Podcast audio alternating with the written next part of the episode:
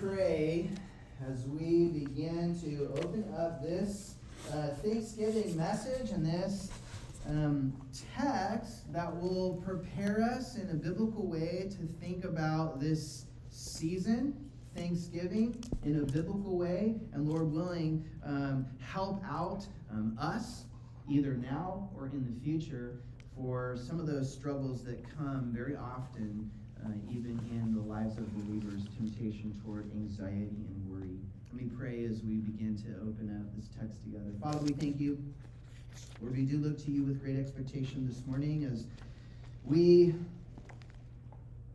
take a break from going through the book of Ephesians to prepare our hearts to be encouraged, and built up, challenged and prepared to defend against the temptation toward anxiety. No greater time than a season of thanksgiving. For those who know you in a saving way, who have been bought with the shed blood of Christ and belong to you to have spiritual things flood our minds when we think about all that that we can and should be thankful for. So help us to be molded and shaped and equipped for that very thing, for your glory in Christ's name. Amen. Thanksgiving, the secret weapon for anxiety. No, I'm not talking about turkey or pumpkin pie. Those things bring joy to many of our hearts. Um, there is something bigger that we are going to focus on and see sort of drawn out of this text this morning. Philippians 4, beginning in verse 4. The Apostle Paul says this Rejoice in the Lord always. Again, I will say, rejoice. Let your reasonableness be known to everyone. The Lord is at hand. Do not be anxious about anything, but in everything by prayer and supplication with thanksgiving. Let your requests be made known to God. And the peace of God, which surpasses all understanding, will guard your hearts and your minds in Christ Jesus. Mm-hmm. Finally, brothers, whatever is true, whatever is honorable, whatever is just, whatever is pure, whatever is lovely, whatever is commendable, if there is anything excellent, if there is anything worthy of praise, think about these things.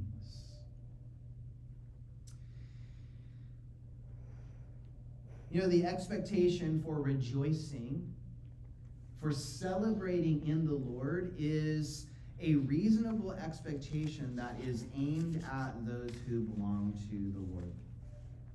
It's so often repeated in the scriptures because it is and should be a natural part of the Christian life.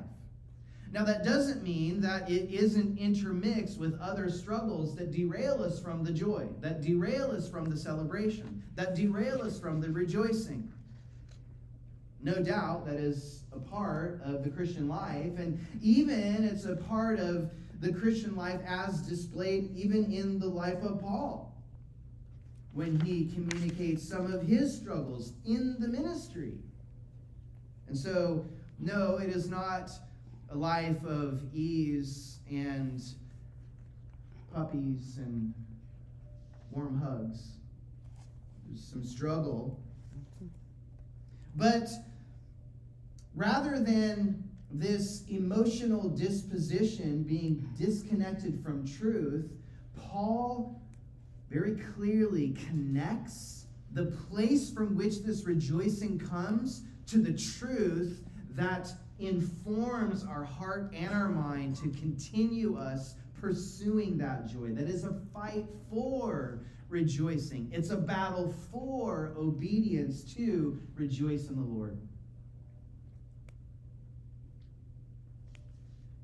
We see calls to rejoice and to celebrate the Lord and all we have in Him.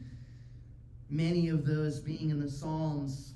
Psalm 34, verse 1 I will bless the Lord at all times. His praise shall continually be in my mouth.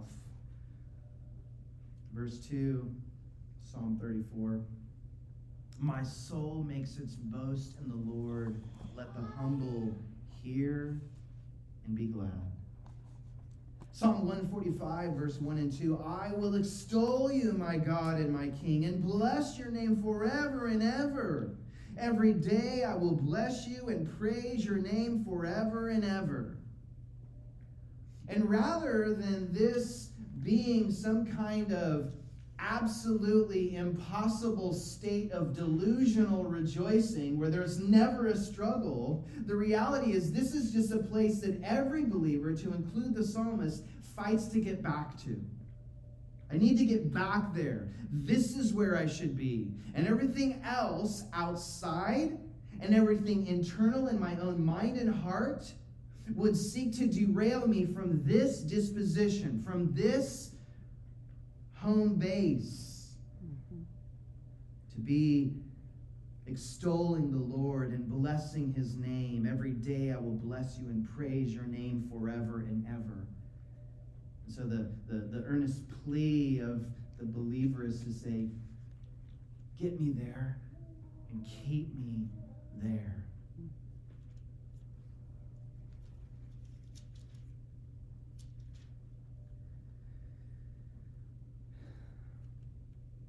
Even in the midst of great difficulty. Paul knew this. I love this scene in Acts 16, the Philippian jailers converted.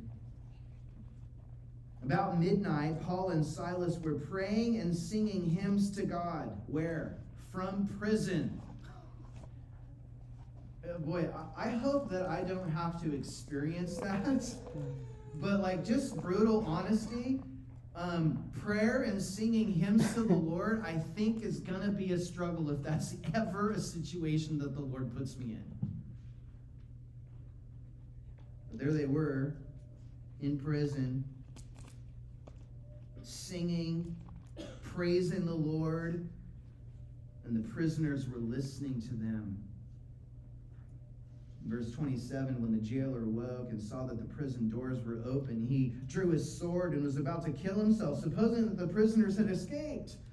Paul cried out with a loud voice, Do not harm yourself, for we are all here. And the jailer called for lights and rushed in. And trembling with fear, he fell down before Paul and Silas. And they brought them out and said, Sirs, what must I do to be saved? Amazing? Like, what was God doing there? Through great trial and a temptation toward worry, fear, anxiety, by God's grace, a right response to worship and praise the Lord was used by the Lord to advance his kingdom and draw a sinner out of darkness into his glorious light. Whoa.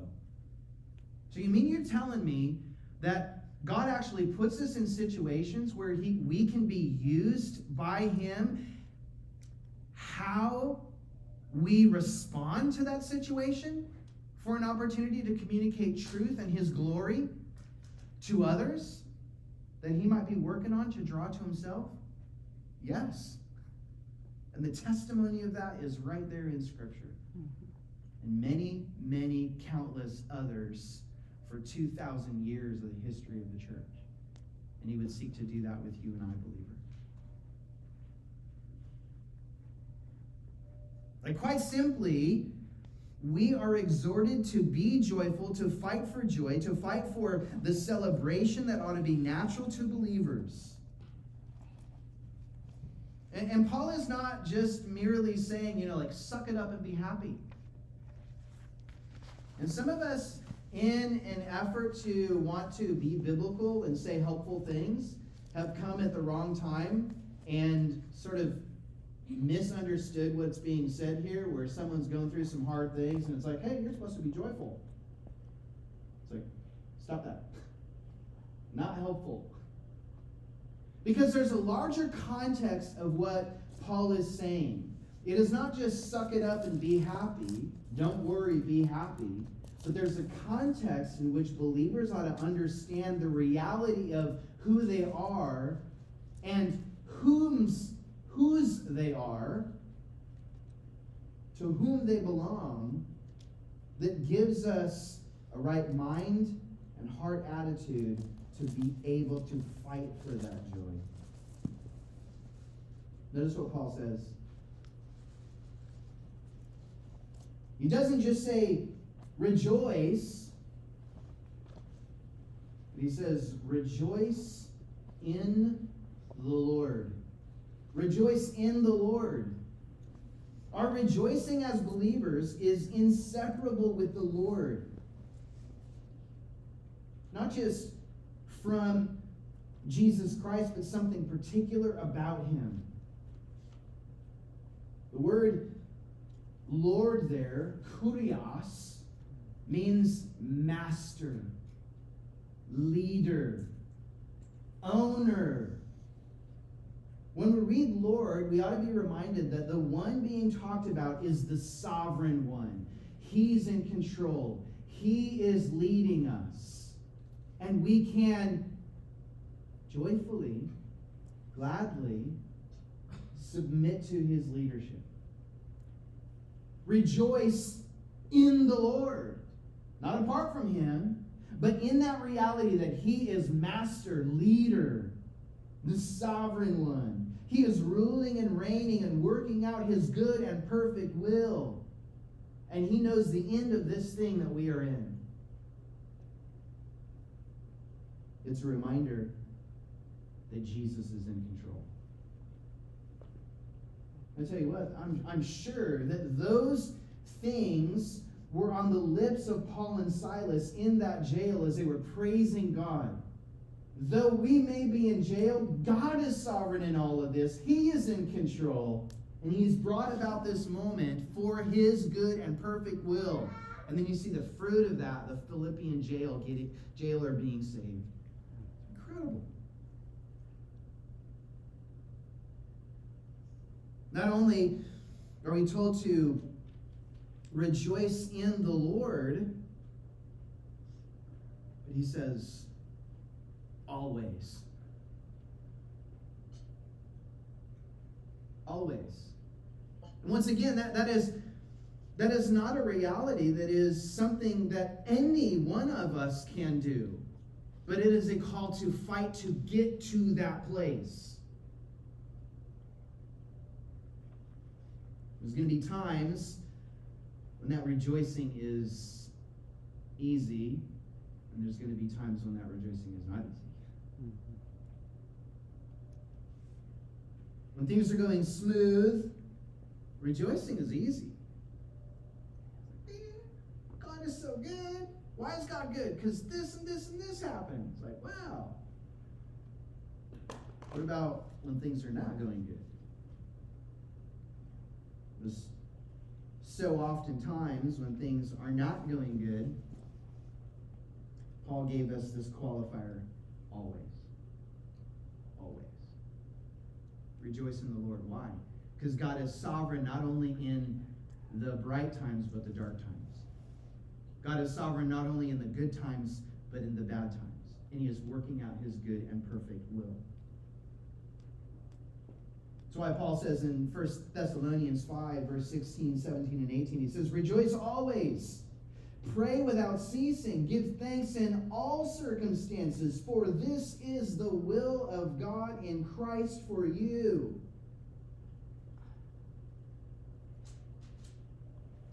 We saw this text quite some time ago when we worked through James, but in James chapter 1, verse 2 and 4, as we work through a, a biblical worldview in the midst of trials James says this Count it all joy, my brothers, when you meet trials of various kinds.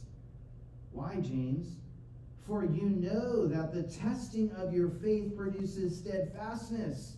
And let steadfastness have its full effect, that you may be perfect, complete, lacking in nothing. So he's saying, even in those hard times that tempt you and stress you and bring about anxiety, that your faith is being tested, and that is a good thing for you. Because it increases your resolve to rest and trust in not what you know, but what God knows. Not what you do, but what He has already done.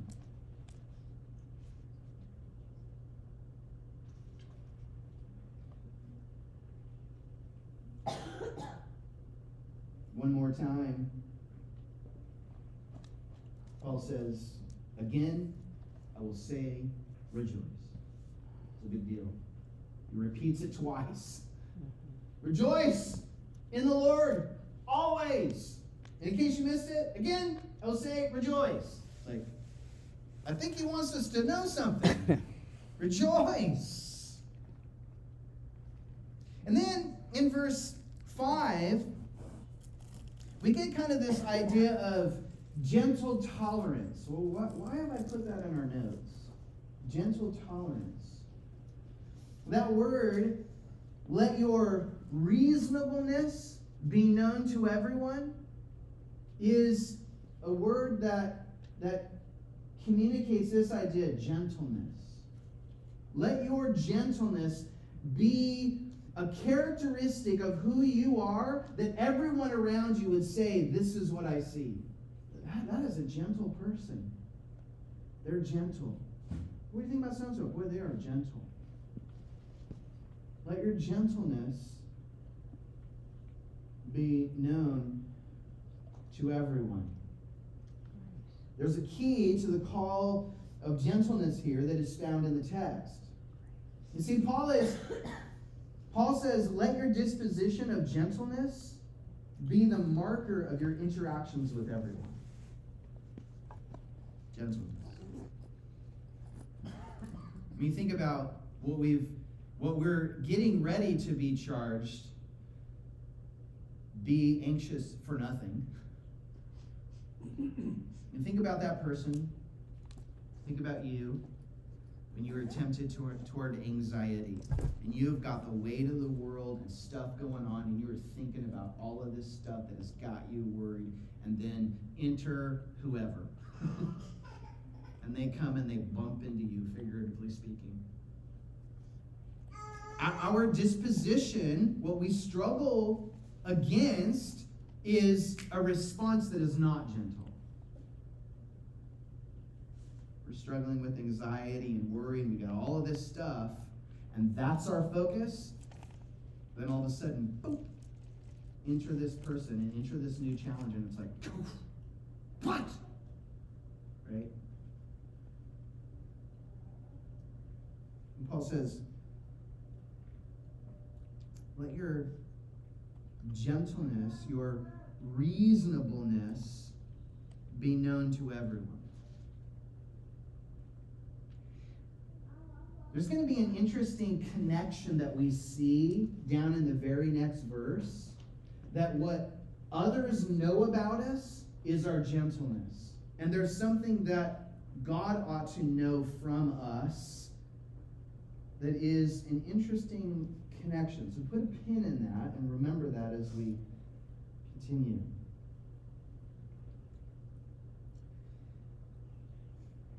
There's this key is this key to being gentle and being in that disposition. And what is it? Look at the verse. Verse 5. Let your reasonableness be known to everyone. Why, Paul? The Lord is at hand. I mean, here generally, we're going to get into some kind of details as we unpack this, but like generally speaking, Paul's like, the Lord's in the room with you. You ever been in that situation where you're in a conversation with somebody and they're saying something and you're thinking something and your heart is definitely moving in a direction that's probably not good, and you're thinking, what is the Lord thinking about this conversation right now? And He sees everything that I'm thinking and everything that I'm feeling, and there's definitely a way that He wants me to respond. And I don't know about you, but for the most part, for me, step one is shut thy mouth. Be quiet.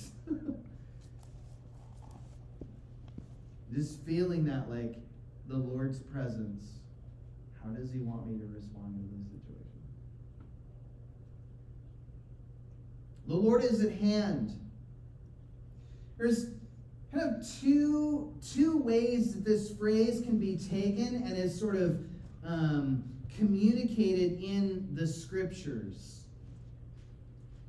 Here's one way: the Lord is coming back. The Lord is coming back. Get ready and be ready.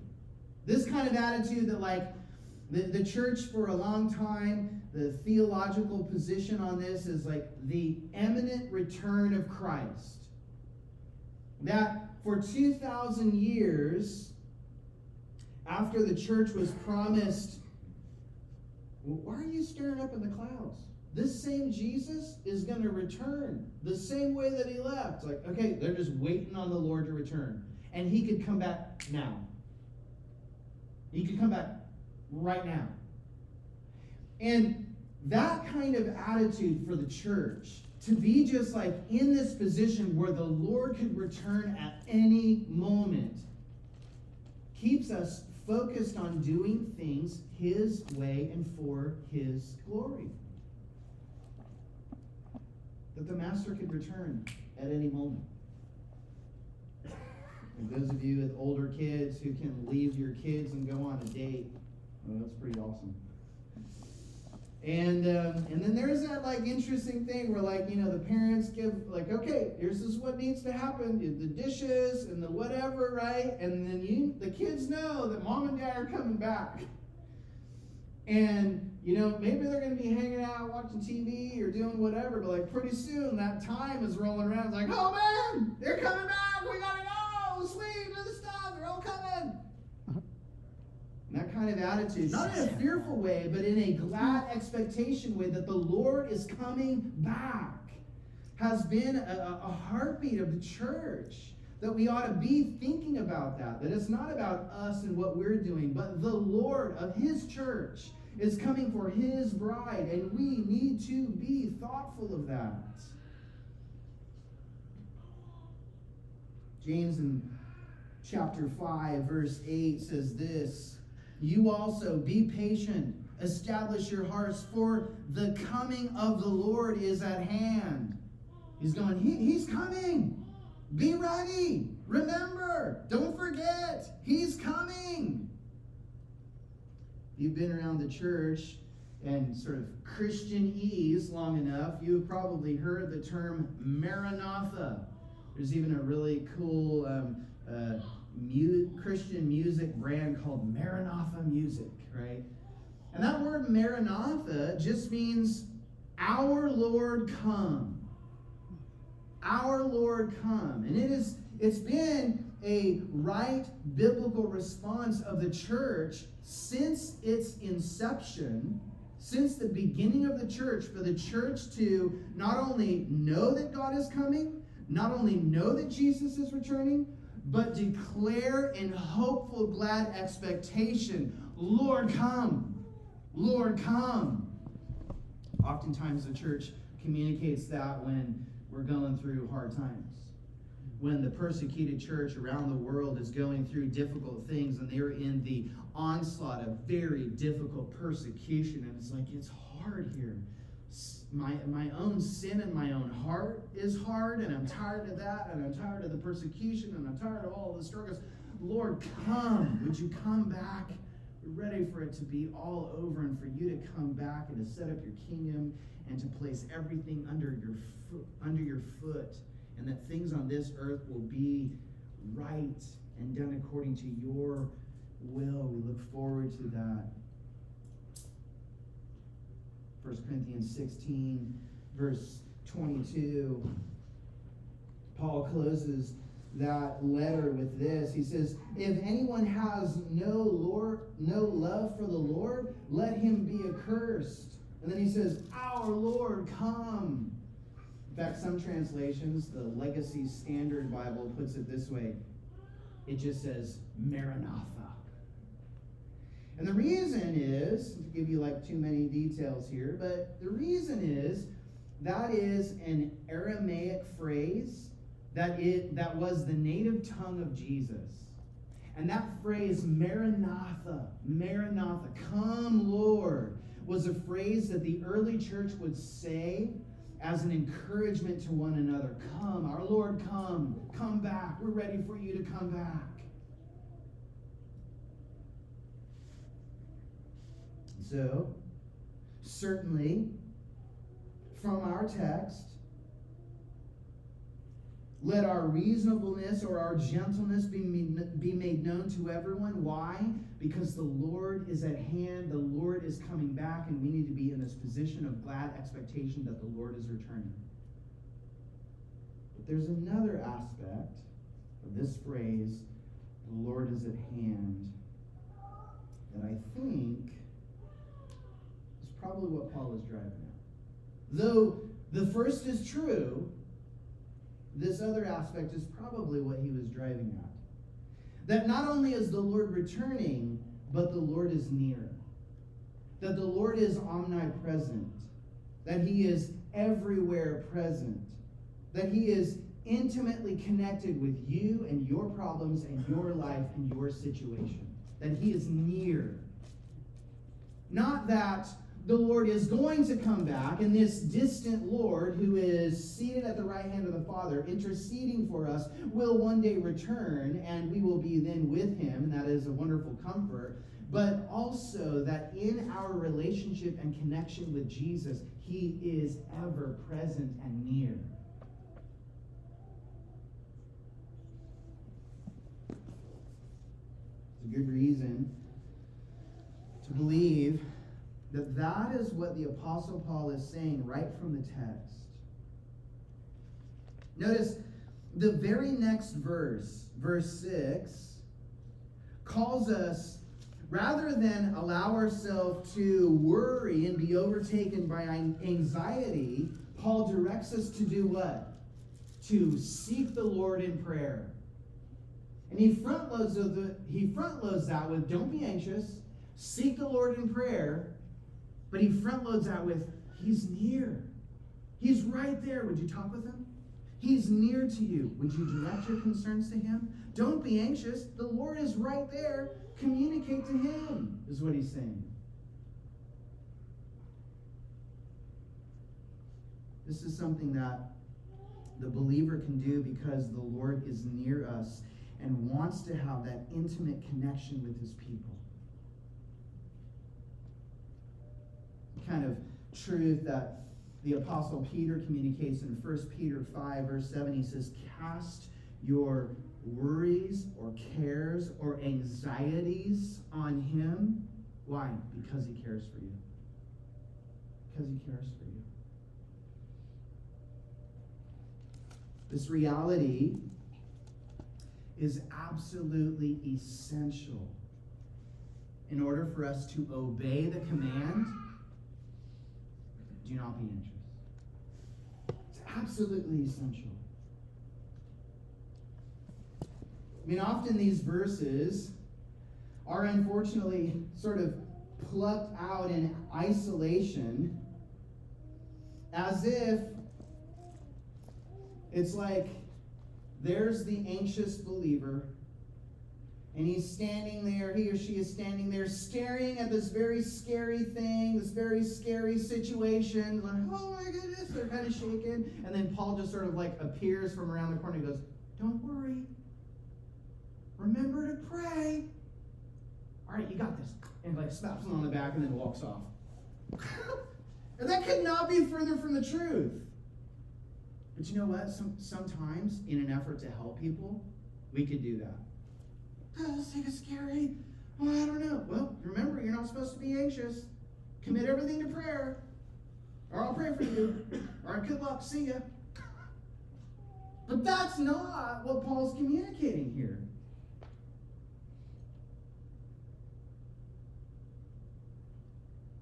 When I was um, when I was little,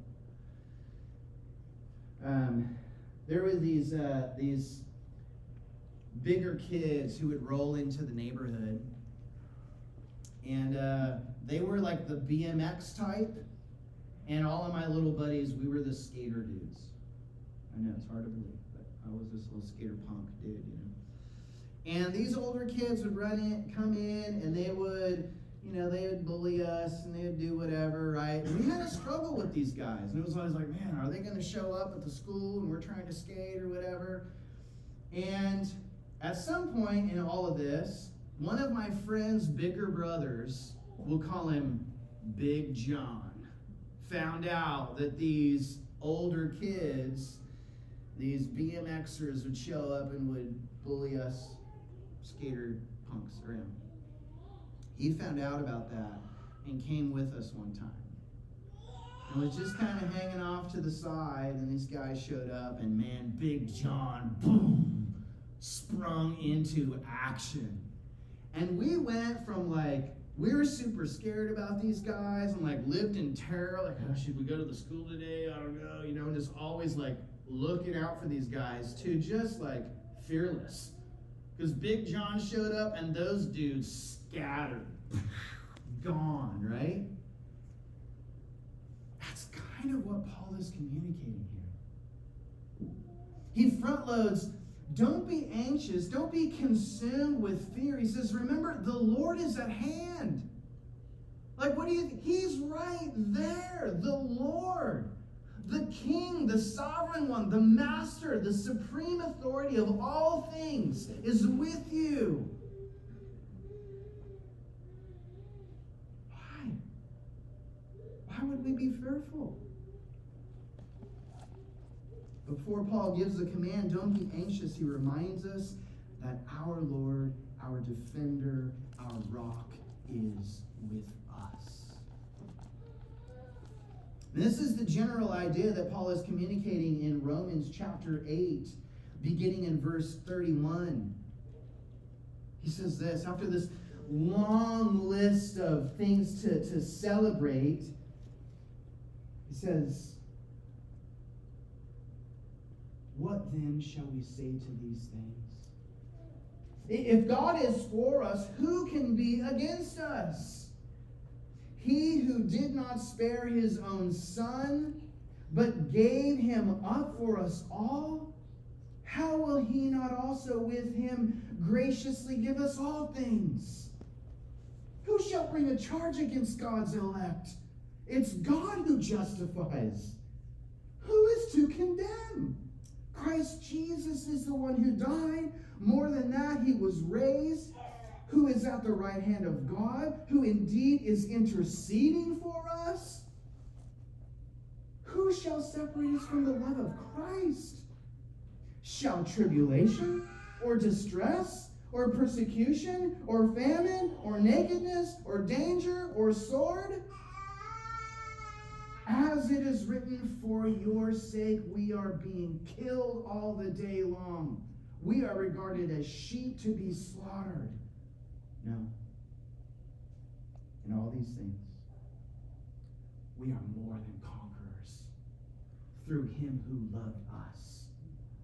For I am sure that neither death, nor life, nor angels, nor rulers, nor things present, nor things to come, nor powers, nor height, nor depth, nor anything else in all creation will be able to separate us from the love of God in Christ Jesus our Lord. There it is.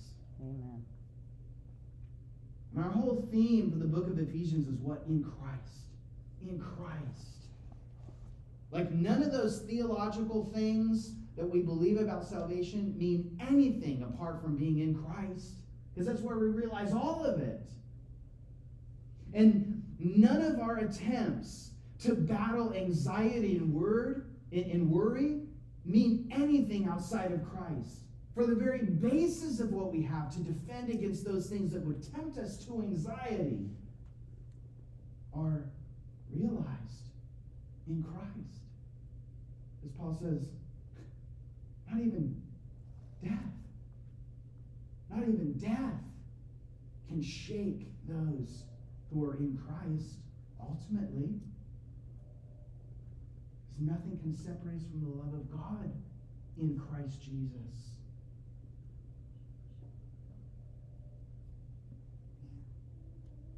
Don't be anxious about anything, Paul says.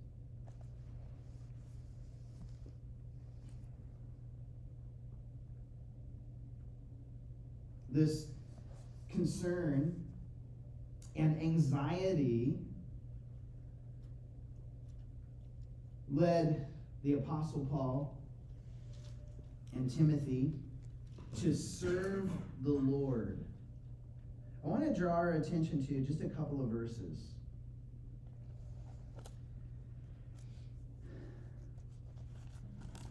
Second Corinthians 11, verse 28. This is going to be kind of interesting, given everything that we've just talked about. Paul says this.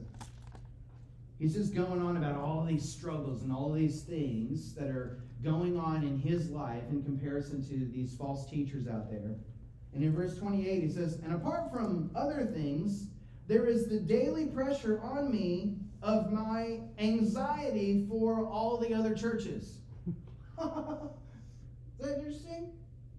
Like, well, wait a second. Is that the same word, though? That's probably a different word in Greek, right? It's like Paul's not really anxious. It's like a different word. Same word. Same word that Paul uses over in Philippians. And he says, Don't be anxious. To a letter, a letter to the church at Corinth, he says, I'm anxious for the church. so we say, like, sinner, hypocrite, to us, don't be anxious. And you're just like broadcasting your anxiety for the church. Here's the key the key is that debilitating, unbiblical anxiety and worry prevents us from doing anything about it. Earlier in Philippians chapter 2, talking about Timothy, beginning in verse 19, just two verses, Philippians 2, 19 and 20. Listen to this. He says, I hope in the Lord Jesus to send Timothy to you soon. He's like, I'm sending this dude, Timothy, man. This guy is awesome. I'm sending him to you, and he's going to be a blessing. He says, so that you too may be cheered by news of you. Verse 20, for I have no one like him who will be genuinely concerned for your welfare. Concern worry, anxiety that moves toward action and doing things that are biblical and Christ word and others focused is not what Paul is talking about. He himself struggled with that.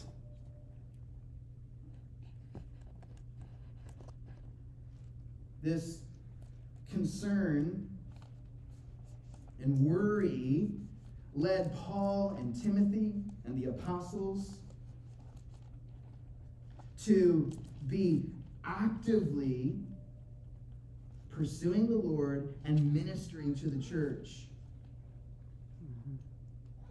What Paul is addressing in our text is the kind of anxiety and worry that leads to debilitating inactivity. As if worry and anxiety will accomplish anything.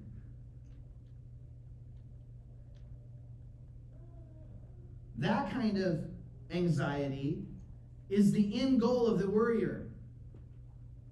There's this thing going on, and what they are doing in hopes to change the situation is what? Worry about it. Oh, if I think about it enough and I worry about it enough. But Paul's saying, don't, don't do that. But in response to seeing things that are going on and being genuinely concerned about it, a right biblical response is activity to be catapulted into action for the benefit of others and the glory of God.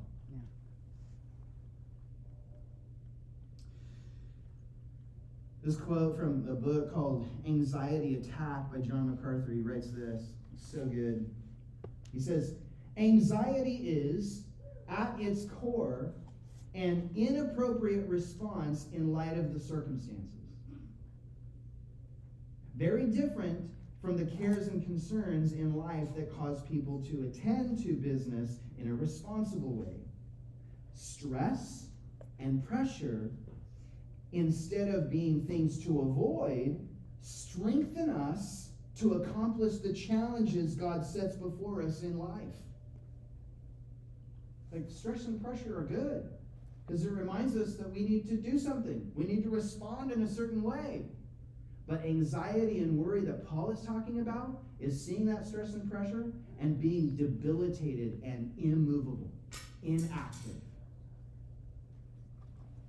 Rather than that inactivity in the face of things that are concerning to us, Paul calls us to action, and very specifically, he calls us to spiritual action.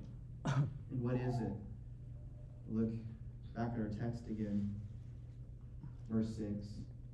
Rather than debilitating anxiety that is inactive, just worrying, he says, don't be anxious about anything, but instead, in everything, by prayer and supplication, with thanksgiving, let your requests be made known to God.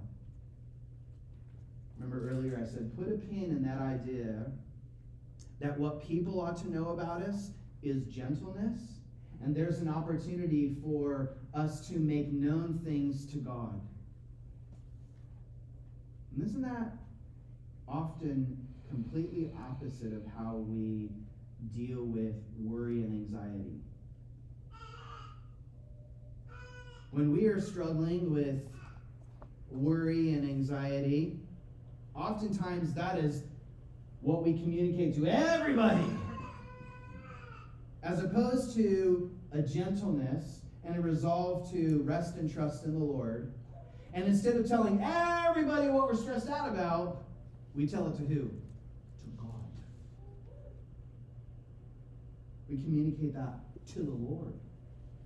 Paul is sort of redirecting. Rather than spewing your anxiety out over everybody and responding and demonstrating that I'm stressed out about stuff and you need to know about it, he says, pull back from that. Allow them to know this about you that you're gentle, that you are resting and trusting in the Lord. And make all of those requests and all of those anxieties and all of that stuff that is weighing you down, communicate that to the Lord.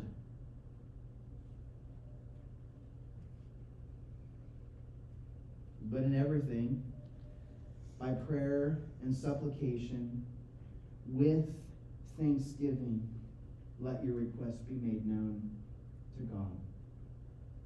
Thankful prayer. What Paul is saying is aim all of that at the Lord in prayer, but do it from a place of remembering all of the things that he has already done and all of the ways that he's already blessed you. You come to the Lord in this posture of prayer with a long laundry list of things that you can recognize and remember that he has already done. I tell you what, that puts those things that we're going through into perspective, does it not? Mm-hmm. You just have this long list of things that you're thinking about that you are already thankful for. Not only does it kind of correct the way in which we approach the Lord,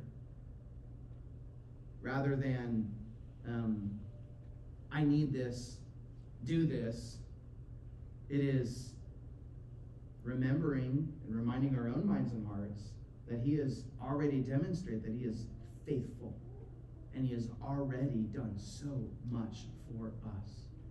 God, thank you. Thank you that you're faithful.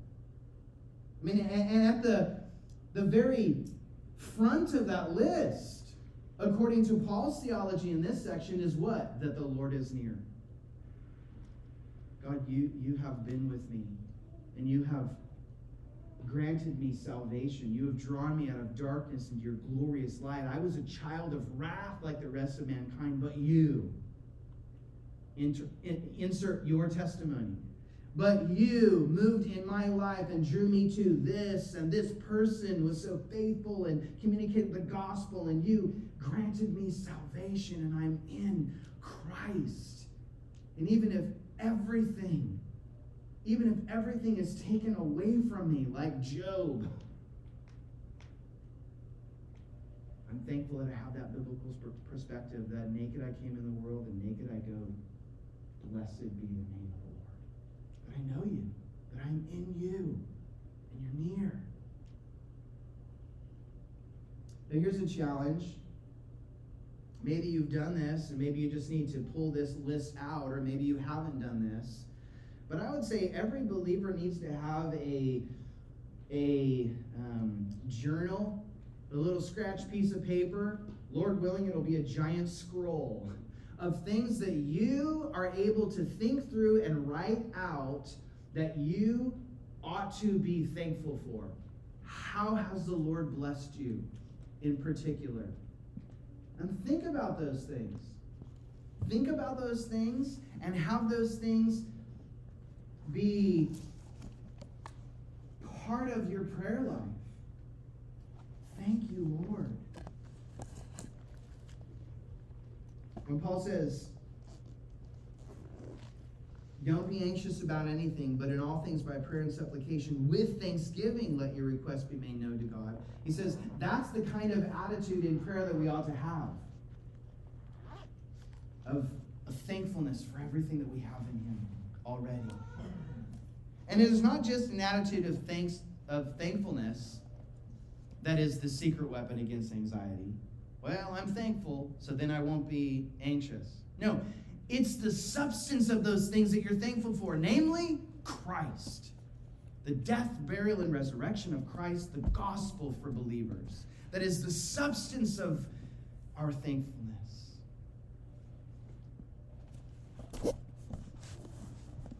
And then the promise. And we're fastly having to cover these last points. But what is the promise? The peace of God, which surpasses all understanding, regard your hearts and your minds in Christ Jesus. Now, let me just note this, and by no means, we're not looking for a show of hands, but like, if you've lived any, even as a believer, you've struggled with anxiety. If you've had to live life and do things, you've had a temptation toward anxiety. And what is that? Like, what happens when you ask somebody who's like really struggling with anxiety, like, describe that? It's like, man, my mind is going 100 miles an hour, and I feel like my heart is going to beat out of my chest.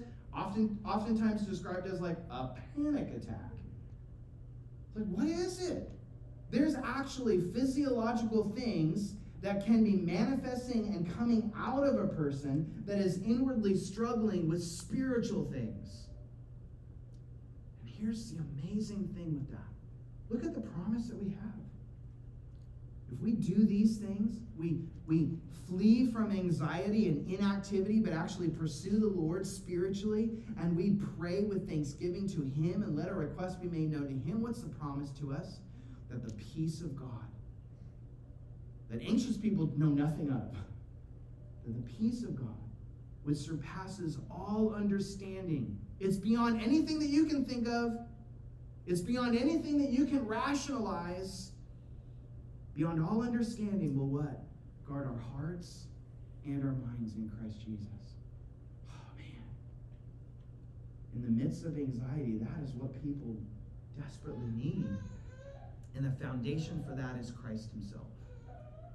And then he gives us this, this new focus, this new obsession. Rather than obsessing on those things that we're tempted to be anxious about, he gives us this new list to be obsessed about. Verse 8 Finally, brothers, whatever is true, whatever is honorable, whatever is just, whatever is pure, whatever is lovely, whatever is commendable, if there is anything excellent, anything worthy of praise, think about these things. So, two lists a list of things that we ought to be thankful for as believers, and a list of things that are true and right and honorable and praiseworthy. My challenge to each one here is to write those lists out. Your list of things that you ought to be thankful for. Your list of things that you know by God's word are true and right and worthy of receiving praise. Write those things out and enjoy the blessing and the secret weapon against anxiety, which is namely thankfulness for all of those things that God has done. Supremely on that list is the death, burial, and resurrection of Christ. Let's pray. Father, we thank you. Lord, thank you for, for Christ, for our salvation, those of us who are in Him. We benefit from knowing that indeed He is near. Help us to remember that that you are at hand and that you care about us, that we should be casting our cares upon you. We thank you for the, the, the pressure and the stress that comes to us, that motivates us to activity in a Christ like biblical way. Help us to do that, armed with your word and the grace of God. Benefit us, Lord, as we pursue you in prayer and battle the temptation toward anxiety benefits, benefit us with the blessing of the peace of God that surpasses all understanding. Would you guard our hearts and our minds in Christ Jesus for your glory as we do battle in the world for you and for your kingdom. In Christ's name we pray. Amen.